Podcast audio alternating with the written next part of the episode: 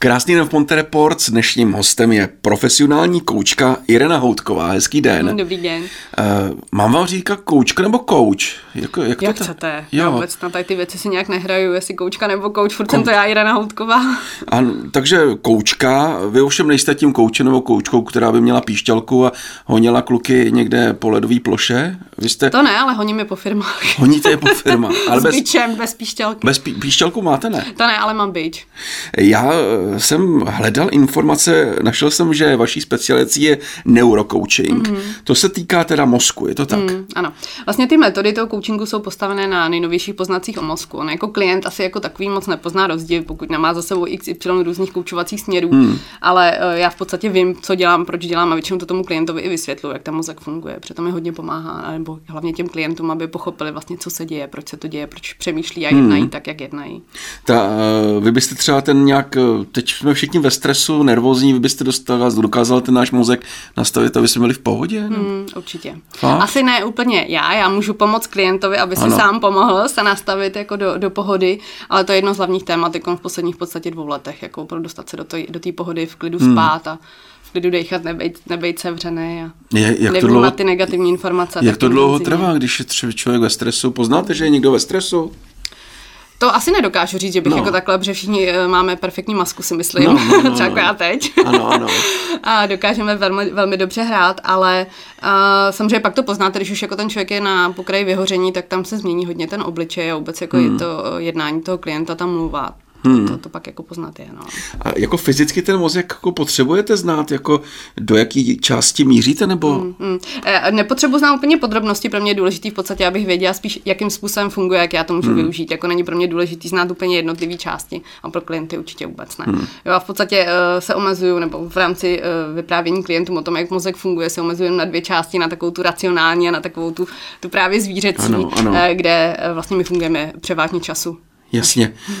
Proč my nejsme vlastně v pohodě? Když třeba vynecháme válečný konflikt, když vynecháme covid, proč teda tak nějak všeobecně nejsme v pohodě? No přesně kvůli tomu. Kvůli tomuhle. Jo, protože jeho hlavním úkolem je vlastně historicky, že jo, v pravěku prostě bylo důležité, aby my jsme přežili. Takže jeho úkolem bylo najít všechno, co nás nějakým způsobem ohrožuje. Jo, jeho úkolem nebylo najít, co je fajn v našem životě a protože jsme měli být šťastní a spokojení, ale najít to, co nás nějakým způsobem ohrozí. No a dneska nás už teda neohrazuje nějaký mamut nebo šavlozubej tygr, ale může to být šéf, termíny, že jo, nebo teď třeba i ty události kolem covidu, Ukrajiny a tak dále. A on prostě si tvoří černý scénáře. No, on vyhledává ty negativní informace a ty nám furt dává. Furt nám je opakuje. Protože to je jeho hlavní úkol, je to hlavní nastavení. A já vlastně klienty učím v rámci těch 6, 8 až 10 měsíců a hledat si tam to pozitivní vědomí. Protože on to neumí, my ho to musíme naučit ten mozek. Takže je úplně jako normální, když já si říkám, já jsem dneska v pohodě a za 4 hodiny jako přijde nějaká myšlenka, už nejsem v pohodě. Jo, a když si jako... On se jí chytne, že jo? Protože on se jí chytne. To je, ježišmarja, teď nepřežiju. Jo. A když si jí chci zakázat tu myšlenku, tak to nefunguje. To asi úplně nefunguje. Tam je důležitý spíš jako vyhledávat vědomě víc těch pozitivních. Jo, takže si opravdu třeba na konci dne říct jako nějaký 3, 4, 5 fajn věcí, které se vám jako povedly ten den, jo, za co jste vděční, šťastní, protože každý je máme. Máme hrozně moc věcí, vlastně za co jsme vděční, za co můžeme být šťastní, ale ten mozek on nám je jako neukazuje. Protože on jako je nepotřebuje, že jeho cílem je prostě naše přežití a to, že jako jestli se smějeme nebo ne, jako je mu jedno. A vy jste v pohodě? A teď teda musím říct, že úplně před kamerou nevím, jestli jsem v pohodě, protože samozřejmě to není úplně, nejsem denně takhle před kamerou. A taky jsem určitě znejistěná trošičku situací, co se teď děje, to nebudu nalhávat, ale jinak si myslím, že se snažím maximálně vědomě fungovat s tím mojím mozkem, opravdu si dodávat ty pozitivní informace, protože jinak by to asi poslední 2 roky vůbec nešlo, si myslím. Existuje nějaký jako trénink, který děláte každý den nebo vaši klienti, aby jako to bylo dobrý? Určitě je dobrý právě tyhle cvičení 3 fajn věci, takový úplně klasický cvičení z pozitivní psychologie, kdy si vlastně shrnete den těma 3 pozitivníma věcma. Nejlepší je to třeba, než jdete spát, tak si jako zavřít oči a říct si vlastně, jako co ten den bylo jako dobrý, co se mi povedlo, za co se můžu pochválit. A hned se vám bude jako líp spát. Pak když to děláte třeba 6 týdnů opravdu každý den, tak už jako myslím, že není člověk, který by jako necítil obrovskou změnu. Jo, protože ten mozek on se jako postupně naučí hledat to pozitivní. Tak to je jedna věc. A určitě i dechové cvičení třeba, nebo nějaký meditace. To si myslím, že je taky jakoby fajn věc. Dechové cvičení, jak to vypadá? takové cvičení? A tak asi klasicky samozřejmě se soustředíme na dech, protože to máme všichni všude sebou. Je to nejhlavnější prostě záležitost. Základem je asi vědomě dýchat do břicha, že my hodně často dýcháme jako do hrudníku, a to je právě takový to stresový dýchání. Jo. Takže pokud se potřebujeme uklidnit, tak musíme dýchat co nejhlouběji do břicha. Jako, proč se na to soustředit? Jo, do břicha. Aby to břicho pěkně se nám jako vypouklo. No to už ani nejde, no. Ale jo, to u každého to jde.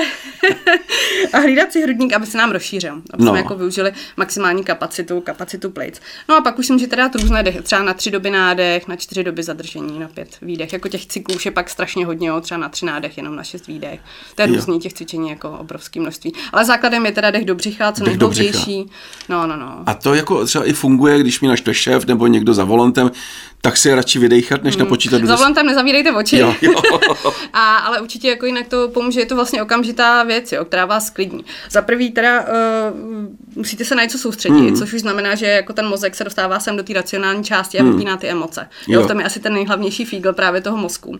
Jo, že musíte se soustředit na to břicho a to je věc, která vás uklidní. Jo. Je to vlastně i prokázaný. Jo. No, jako meditace a dechové cvičení můžou znít jako něco takový strašně ezo, ale vlastně dneska neurověda ví, jako jak to funguje, jaký to má vlastně důsledky nebo pozitivní spíš následky jakoby pro tělo. Takže nadechnout se do břicha, 3krát nádech, 4krát výdech nebo třeba. To je jedno, jak se tam... Jako dobrý je třeba minutka, no. Dát si jako minutu aspoň. Ideální jsou 2, ale jako i ta minuta. Ne, no bez dechu to by... To by byla skoro možná konečná pro většinu z nás. Ale když tam máte nějaký období bez dechu, třeba na 3 doby nádech, na 4 doby zadržíte, tak v té době, kdy vy zadržíte, tak je to dobrý na koncentraci, takové cvičení. Jo, že tam naopak ten mozek zase si říká, ty jo, já jsem bez dechu, jako přežiju to. No. Takže tam extrémně jako se koncentrujete potom. Jo? A pokud se potřebujete sklidnit, tak stačí jenom ty nádechy, výdechy, tam nemusí být ta doba bez dechu. Jo. Pak tam jste zmínila ty meditace, jo, to jako máte nějaký ty tibetský mísy nebo něco? Ne? To nemám, vidíte, já sama jako ráda poslouchám, mám ráda ten zvuk. Já dělám hlavně meditace pro začátečníky, protože moji klienti, klasický lidi z ulice, manažeři, to nejsou lidi, kteří prostě by někde 2-3 hodiny si meditovali, ale dělám řízený meditace, což znamená, že vlastně u toho povídám, co mají dělat, na co se mají soustředit nebo co si třeba představovat. A jsou to krátké meditace, třeba 5-7 minutek, jo, protože málo kdo prostě zvládne 20 minut, aniž by vám nějak extrémně utekla hlava. A to nás taky naučíte, to meditování. To nevím, jestli, jako klienty to učím, jo. Takhle. A k tomu ten spánek, před spánkem si říct 3 věci, 4 věci, no, tak to vypadá... Ideálně zapsat. A zapsat si je ještě, jo. Všechno, co jako zapíšete, asi pro mozek má větší váhu, než jenom to, co si myslíte. No. Já si říkám, že dneska máme 50-60 000 myšlenek denně, takže tam, když si dáte 3 fajn věci, tak tam jako ty 3 myšlenky se úplně ztratí. Když si to zapíšete, tak ten mozek to mnohem víc jako prožívá, když to tak řeknu. Když se věnujete tomu našemu mozku, máme jako všichni mozky stejný? Ne. Každý mozek je originál. Každý a ani když se narodíme třeba? Ne. Tak bych teda, nejsem zase takový odborník, protože v podstatě ten mozek se formuje v rámci života, našich zkušeností a tak dále. Takže nevím, jestli ve chvíli, kdy se narodí, máme všichni stejný mozek. Myslím si, typla bych, že ne, jo, protože vlastně to děcko i ten mozek už jako nějakým způsobem vnímá, už když je v té matce. Jo, a zase každý prostě si zažil něco jiného, někdo chtěný, nechtěný, že jo, maminka v pohodě nebo v nepohodě, a to všechno už se dneska na mozku odráží, to už taky víme.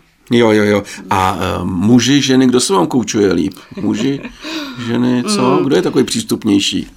Já si myslím třeba, co se týče jako syndromu vyhoření, tak ženy chodí třeba už v takové preventivní fázi.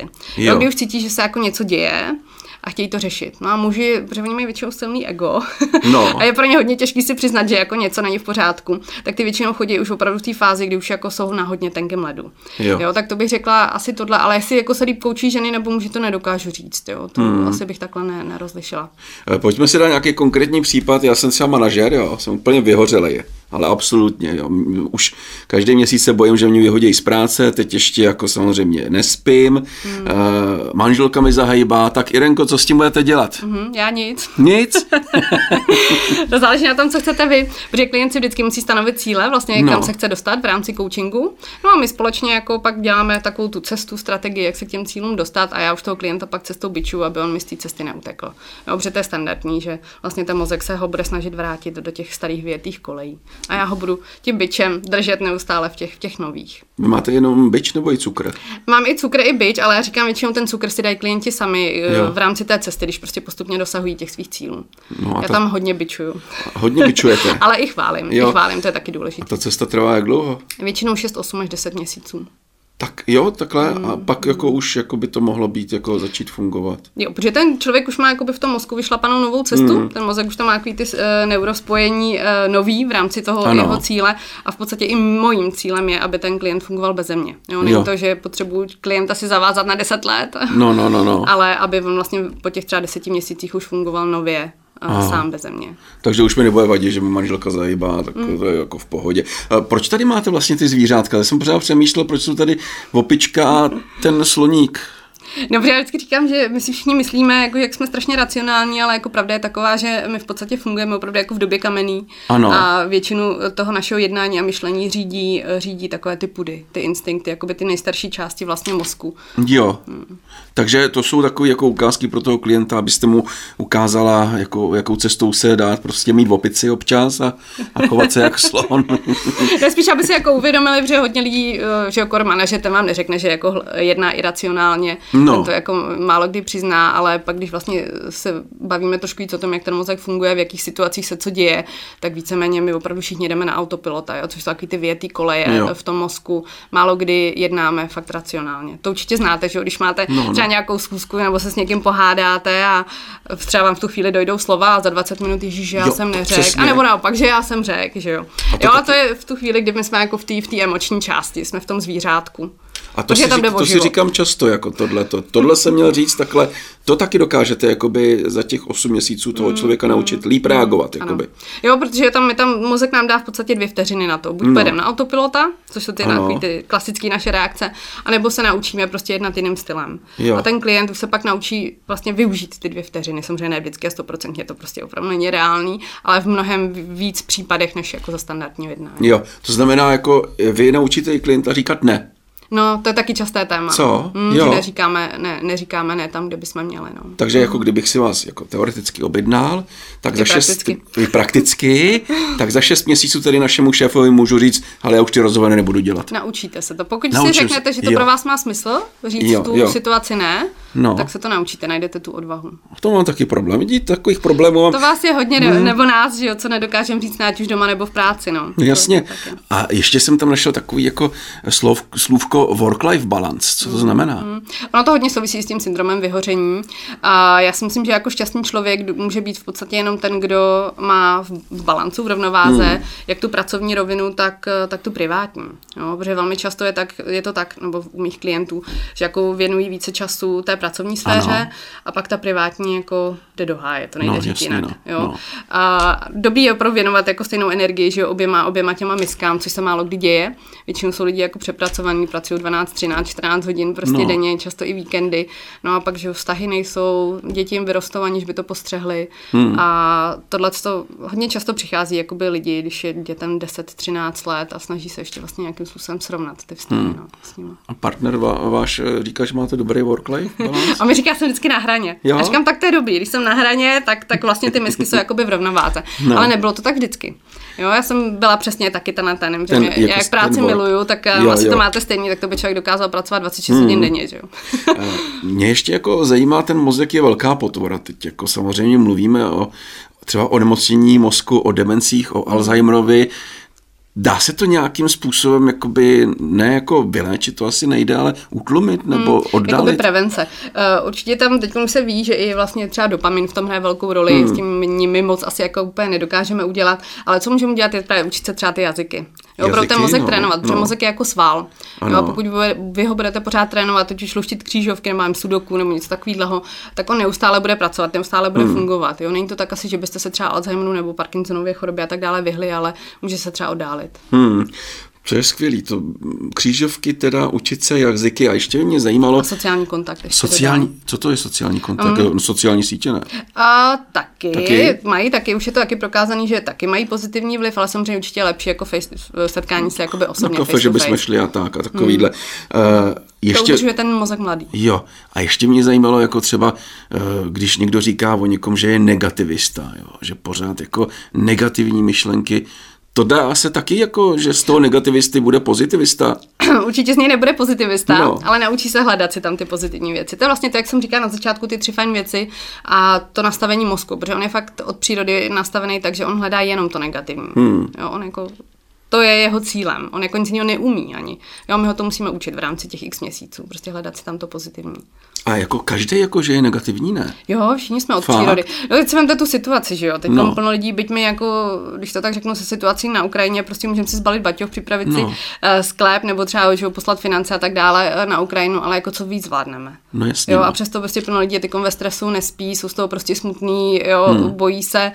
Plno lidí už si říká, si vůbec má cenu dál jako podnikat, má cenu jako prostě vůbec věnovat něčemu energii, a, ale jako my s tím přece vůbec nic neuděláme. No, musíme jít nějakým způsobem dál. Já jsem se koukal na váš web, teda nabízíte i tu službu, že se na vás mohou obrátit šéfové jednotlivých zaměstnanců, když je něco trápí, ale předpokládám, že ty zaměstnanci do toho jdou dobrovolně. To je předpoklad, protože jako coaching jako takový určitě nemůže se dělat nedobrovolně. To musím říct, že jsem udělala jednou v mém životě, když jsem jako byla ještě začátečník coach a to prostě nejde. Jo, ten mozek se vám neotevře. No, tam je důležité, aby člověk opravdu byl ochoten těch změn, jinak ten coaching je k ničemu. No a ten šéf, jako, vy mluvíte s tím šéfem? Určitě, to je jako pokud coaching zadává šéf, což většinou tak je, nebo HRista, jako personalista, tak samozřejmě musím mluvit i s ním. No. A on vám se řekne, já bych chtěl motivovat k většímu pracovnímu výkonu. Tak, no a tam já hnedka řeknu, že opravdu ty cíle si musí stanovit jako oni společně. Jo, buď si musí stanovit ten klient po dohodě samozřejmě s tím šéfem, nebo oni společně, jako nejde, aby šéf jenom řekl, hele, ty si zvyš výkon. Jo, protože pokud jako opravdu to není iniciativa i toho klienta jako takového, to jeho podřízeného, tak ten efekt tam jako není moc velký. Protože ten člověk musí chtít. A ty klienti k vám jdou jakoby většinou na popud někoho jiného nebo na popud sami sebe? Dobrá otázka. Hodně třeba co se týče toho syndromu vyhoření, tak tam hodně chodí na popud někoho jiného. Velmi často právě ke mně chodí muži na popud svých žen, protože už prostě dostali už na krk, rozvodový papíry na stole a tak. A, takže to je hodně často takhle. A jinak pak třeba ty lídři jako chodí sami, že jo? Protože už cítí, že už třeba nejsou úplně v pohodě, nebo že by chtěli být lepším lídrem pro svoje lidi, nebo víc motivovat ten tým a tak dále. Takže ty chodí spíš jako sami. A to probíhá v prostředí toho klienta nebo v prostředí vašeho? Máte nějakou, já nevím, že tam máte, já nevím, pohovku, gauč jako kauč. Ano, mám. Máte gauč? Jo, mám.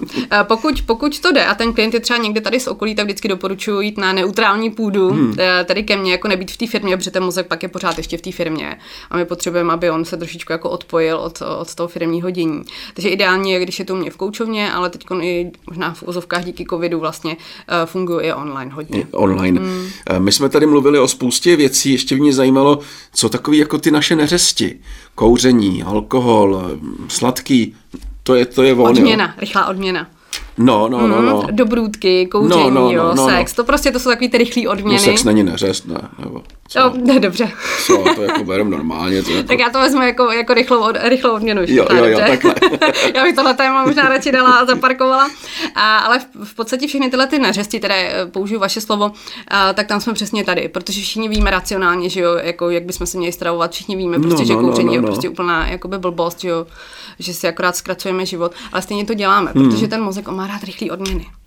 Ty dlouhodobý cíle, to je prostě pro něj jako v nedohlednu. Jo? On chce tu odměnu teď. A je takový dopaminový feťák. To má rád. Jako Takže proto my si rychle něco zobneme, dáme si cigaretku, kafičko, cigaretku několikrát denně a on je jako spokojený, protože to je ta průběžná odměna. Jo? Kdežto, když vy si naplánujete nějakou velkou životní změnu, která vám zabere že x měsíců, tak se vám to jako moc nechce. Že? No. A to taky dokážete jakoby... To je právě tam přijde ten bič. Jo, když si klient stanoví, že se chce dostat sem, tak já samozřejmě po celou tu dobu jako ho podporuju v tom, aby on se tam dostal. Takže říkám, první 3-4 měsíce je to vždycky souboj s tím mozkem. On se bude snažit dostat se do zpátky, kde byl. To si mám jako představit, že ten klient sedí na tom gauči a vy před ní dáte čokoládu, cigarety. Ne, jenom ten bič. Ne. Je to spíš o tom, jakoby, že jsem s tím klientem hlavně na začátku jako velmi intenzivně v kontaktu. Ptám se vlastně přes WhatsApp, jak to probíhá, co zkusil, neskusil, jak se mu to podařilo, nepodařilo a tak dále, aby furt ho jako udržovala vlastně v té jeho cestě k tomu cíli. No, protože ten mozek, říkám, on prostě by se furt snažil jako udělat tam tu výhybku a mým cílem je prostě udržet ho v té jeho trase, kterou si stanovil. Jaký máte neřesti? Já jaký mám neřesti sladký. Sladký? Čokoláda.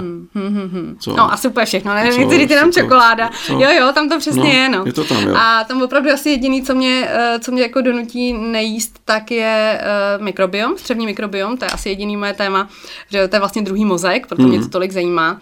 Vlastně od roku asi 2011 už o tomhle tom víme, a to je jediný, proč já se donutím třeba nejíst sladký.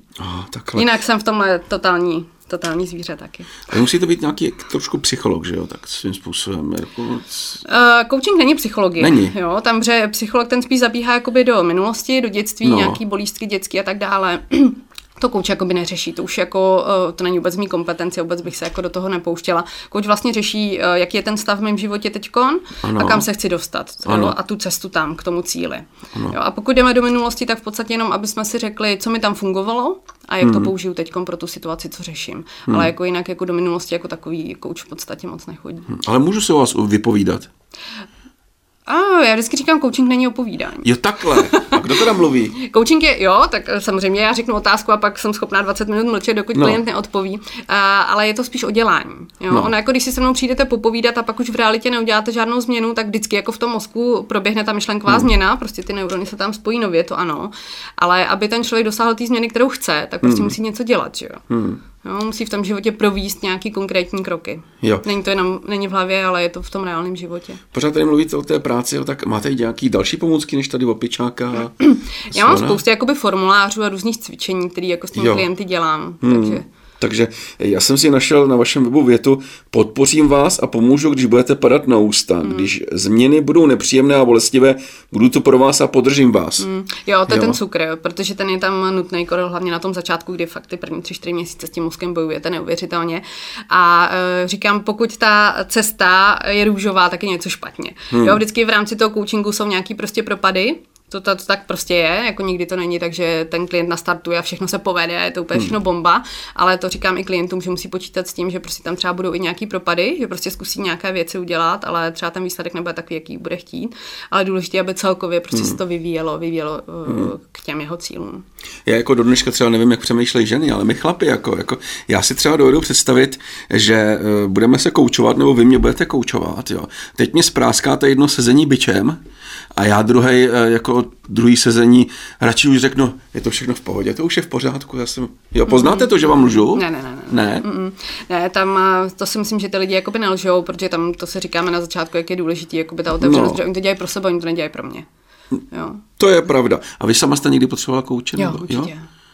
Jo? Já si myslím, že sebekoučing jako nefunguje, prostě já mám taky mozek stejně jako všichni ostatní, který má svý hranice a byť jako znám plno fíglů a používám je, tak prostě on v mnoha oblastech jsou tam ty strachy, že jo, nejistota a tak dále a tam už potřebuju taky pomoc externí. Tak co vás trápí, já vám pomůžu. Pomůžete mi. No, tak třeba covid, že jo, ten mi jako zavařil hodně, protože že jo, v mé oblasti podnikání, vlastně obě dvě, který dělám, tak jsou takový ty nice to have pro firmy, takže to byly první, který jako se očkrtávali. Jo. No, takže to určitě byly taky velký strachy, jestli uživím své lidi, prostě co vůbec bude dál. To nebojte, to už bude dobrý. Já si myslím, že to bude dobrý. Jak vy relaxujete? Asi nejvíc taky těmi dechovými cvičeními, to meditací a jakoby pobyt v přírodě. Takový pro mě největší relax. A kdybyste měla říct jako třeba, já nevím, 5 věcí, co je pro nás v životě nejdůležitější, co to je? Tak asi na prvním místě ten sociální kontakt. Sociální kontakt, ano. Což nám teď v posledních 2 letech úplně nevycházelo. A ten sociální kontakt, myslím si, ten work-life balance, opravdu soustředit tu energii naší nejenom na tu práci, ale i na ty vztahy. A to nemyslím teď jenom rodinu, přátele, ale i vztah k sobě. Že to hodně často podceňujeme. Tady možná jako další bod, teda ten čas na sebe. Jako třetí, asi bych zmínila. Už jsi řekla sociální kontakt. Sociální kontakt, work-life balance. Možná můžu ještě trošičku rozebrat. Čas na sebe a věnování té energie, jak na práci, tak vlastně i na ten privátní život. Abych tam ještě dala spánek. Určitě, spánek alfa omega, taky velmi častý téma v coachingu, máte pravdu. Jídlo. Jo. Já si myslím, že jako alfa omega je ten spánek. Spánek a střeva, to říkám, prostě to jsou věci. A prakticky všichni klienti to se mnou řeší tyhle ty věci. Byť jako nikdo nepřijde s tím, že by řekl paní Houtková, já prostě potřebuji vyřešit spánek. Jo, ale v rámci vlastně těch našich rozhovorů z toho vyplyne, že 90% klientů jako velmi špatně spí. Spánek, jídlo, sex, a jsem spokojený. Co? Tak jsou to ty základní, přesně takový ty potřeby, které uspokojíme, ty základní sociální. Jo, ale pak do toho přijde nějaký třeba seberealizace, autonomie a tak dále. To potřebujeme k životu taky. Někdo míň, někdo víc. Takže když jako mě někdo k vám pošle, že jsem vyhořelý, nebo bude mít pocit, tak víme, na koho se obrátit. Ale není to jenom vyhoření, už jsme říkali, že ano, jsou tam i další důležité věci. Kariérní pokroky taky bývá jakoby hodně častý téma. Nebo jak říkám, to lídrovství, být jako lepším lídrem pro svůj tým. Ano, říkat ne a takovýhle ty věci. A i ten spánek, A i ten spánek. Tak já vám moc děkuji za rozhovor a ať jste spokojená v životě. Děkuji vám nápodobně. Hezký den. Naschledanou. Hostem v Ponte Reports byla profesionální koučka Irena Houtková.